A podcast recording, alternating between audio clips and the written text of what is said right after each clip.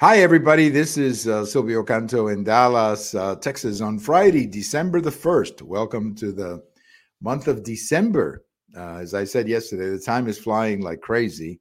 When you come into the month of December, of course, you come into the month of Christmas and all the holidays. And uh, so it's a busy time, it's a stressful time uh, for a lot of us. It's also a family time. So that's, uh, that's the good news about December. So let's welcome the month of December as uh, as we begin our commentary today. Well, let's let me begin with uh, really the story of the moment, and that is this debate that they had uh, that they had the other night, or I guess it was Thursday night, between Governor DeSantis and Governor Newsom. DeSantis, of course, the governor of Florida and candidate for the presidency, and Newsom, the governor of California, and I don't know. I think he's running, but I guess he's not officially running as of yet. But they both had a debate.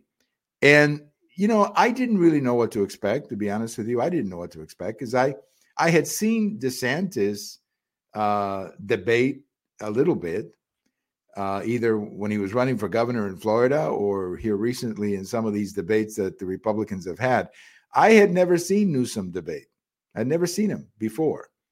Uh, just just never had a chance to to see much of him uh, as as a debater. That is, so I had to go by the expectations. I had to go by what people were saying, and people were saying that Newsom is really slick, that he's really good, that he can look real good on TV, and that he's really effective at dodging questions or just getting around things. And then, of course, the expectation of DeSantis was that DeSantis needed to come out swinging, uh, not just to score points against uh, Newsom, but uh, for his own presidential campaign. Um, you know, which is you know a campaign right now stuck a little bit uh, in the reality that Trump is so far ahead. So those were the two expectations that I had. DeSantis had to come out swinging to preserve or promote his candidacy again, or re, re let's say revive his candidacy and that Newsom had the ability to sit there and take punches and uh, survive and look really slick. Well, let me tell you that after watching this debate, I think that DeSantis killed him. I, I mean, this was this was a one-sided debate, uh, and it it wasn't necessarily because DeSantis was that great. Honestly, it's because Newsom was terrible. Uh, first of all, he didn't seem prepared for the debate. I don't know how who prepared him. I don't know whether he practiced or anticipated questions or anticipated topics, but he didn't look prepared for anything. It's hard for me to believe that he didn't realize that that uh, DeSantis was going to come after the California record. And it's hard for me to believe that he was so bad at explaining the California record. I mean, it's just absolutely incredible to me how bad uh, how bad he was. And, you know, his answers were, you know, he just didn't have it. He just didn't have it. Uh, and, and I just, you know, I just don't think he made a good a good impression. Now, of course, there are people in the extremes who are going to love or hate one of these guys, and they're going to say he won. I mean, just on on a purely partisan basis. But objectively, I don't think anybody can say that Newsom won the debate. And I think what is happening to Newsom, we saw the same thing, by the way, with Kamala Harris when she ran for vice president. I just don't believe that these California Democrats, I don't believe that these California Democrats are used to having the campaign. And they're certainly not used to having campaigns of people from the right challenging them. I mean, they have campaigns against people from the left. Basically, in California, the election is the Democrat primary. That's the election. So most of the time they're arguing, you know, on the left side of the of the field. They they never get questions from a candidate to the right because the candidate to the right has no chance of winning in California. So what we saw here was a man in Governor Newsom who frankly isn't ready for prime time as I see it. If this is if, if he's the nominee and this is how he's going to debate, he's not going to look real good against anybody. Trump or DeSantis or Nikki Haley or whoever the candidate is. He didn't look good at all. He didn't seem prepared. And he didn't seem to have very good arguments. And again, they, they've been planning this debate for a month. You would think that he would have sat down with some advisors who would have told him what to say or what to anticipate. On the other hand, DeSantis, you could tell he did his homework. DeSantis was ready for him. Newsom was not. So I have to tell you that I think I think DeSantis won this debate. Now, what does this mean politically? I don't think much because as of right now, I think we can safely say that uh, Donald Trump is going to be renominated. And what happens to Governor DeSantis? Well, we'll see where he's at after Florida or after, not really Florida, but really more after New Hampshire.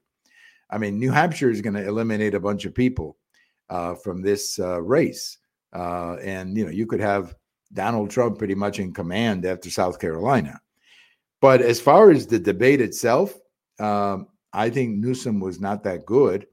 DeSantis, uh, I think, did well. But again, I don't think it's going to matter that much in this political climate. Now, if, if you're a Democrat and you're hoping that Newsom becomes your nominee because you want to get rid of Biden, that performance didn't do a heck of a lot for you either.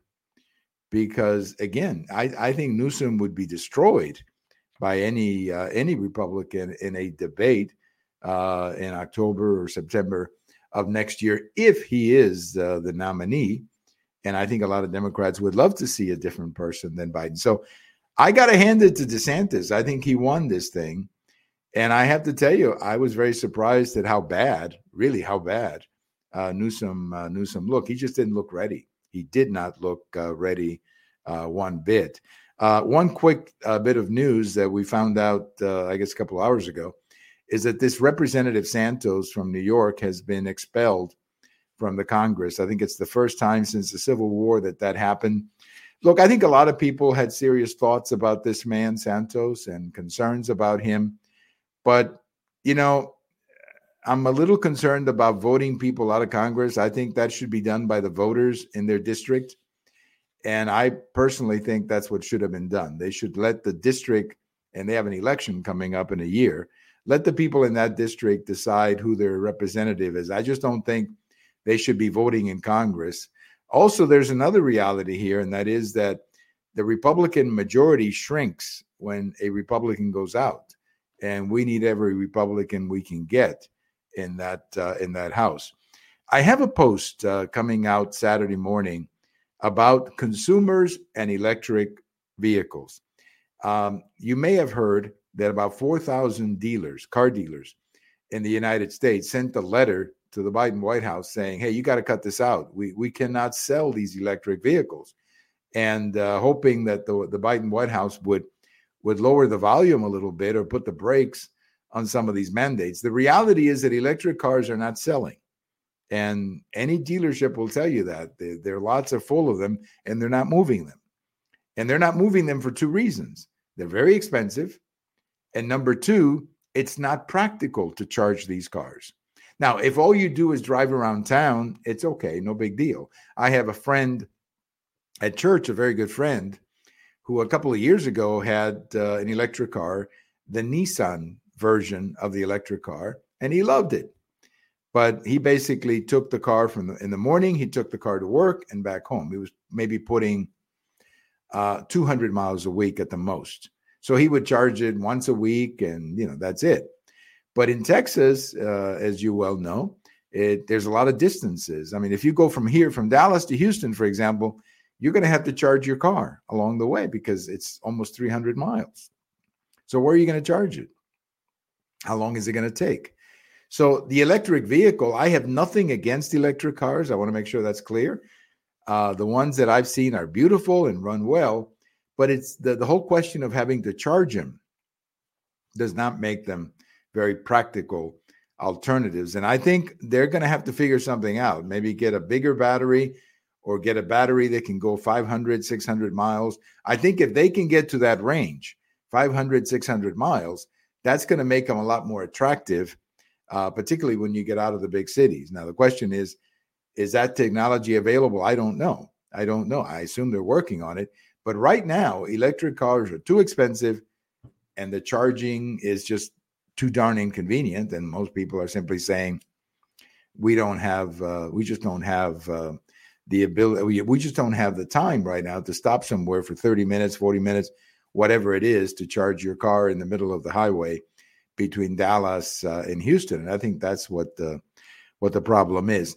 On this day in history, a quick note on this day in history, the election of 1824, that's 200 years ago, almost 200 years ago, was settled on this day. What happened in 1824 is that you had four candidates running for president, and nobody got the majority of the electoral college. So they had to go to the House of Representatives. And in the House of Representatives, John Quincy Adams was elected president by the vote of the members of the House of Representatives. And it was a very controversial election. The loser of that election, Andrew Jackson, was very angry at that. And of course, Andrew Jackson came back four years later and uh, won the presidency. But 1824, one of the most interesting elections in American history, uh, just crazy. I mean, you have these candidates and nobody gets the electoral college. Uh, you know, that I, I don't think that's going to happen anytime soon because we only usually have two candidates who share the electoral college. But my goodness, well, how crazy that must have been back in 1824. So you think that, you know, our elections are crazy now? Not really. Go back to 1824, 1826, and you're going to see some pretty, pretty crazy elections. Have a great weekend, everybody. This is uh, Silvio Canto in Dallas, and we'll talk to you later. Bye bye, everybody.